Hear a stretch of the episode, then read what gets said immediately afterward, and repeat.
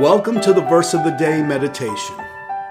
Today's verse comes from the powerful book of Romans. Romans 8 1 reveals a life giving promise that is essential to our freedom in Christ, and it's one we must grasp. It reads, There is therefore now no condemnation for those who are in Christ Jesus. Let's first look at that word condemnation. It's the Greek word katakrima, and it means damnatory sentence. So the verse is saying that those who are in Christ Jesus are no longer under any damnatory sentence.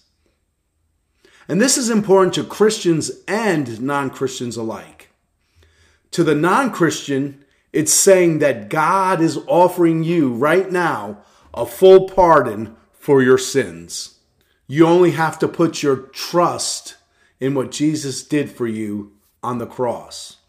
Then you can be forgiven and no longer be under any damnatory sentence that your sins deserve.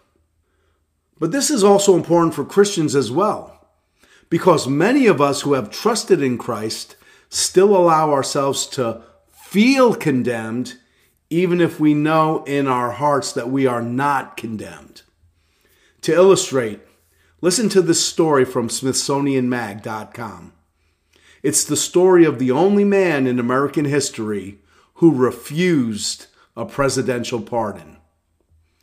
In April 1830, a man named George Wilson was found guilty of obstructing delivery of the mail, robbery of the mail, and endangering the life of mail carriers.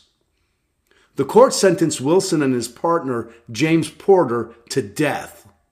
While Porter was hanged in July, President Andrew Jackson issued a pardon to Wilson, thanks to friends lobbying on his behalf.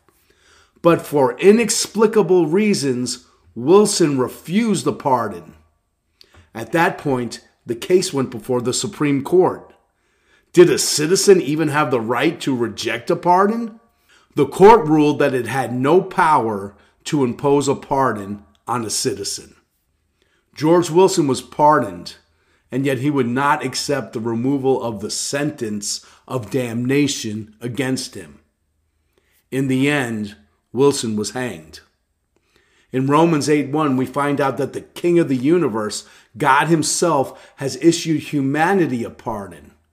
All who will trust in the finished work of Jesus on the cross will never have to have their sins counted against them in the courtroom of forever.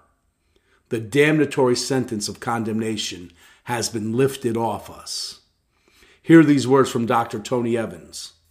On the cross, the eternal God, having been satisfied by the death of his Son, has offered every man and every woman and every boy and every girl a pardon.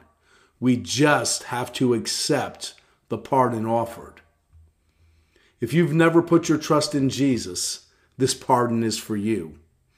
Don't be like George Wilson and miss out on this free gift. And if you are a follower of Christ, don't be like George either. Make a decision to enjoy the pardon by one, following after Jesus with all your heart, and two, remembering that since God is not condemning you, you need to immediately stop condemning yourself.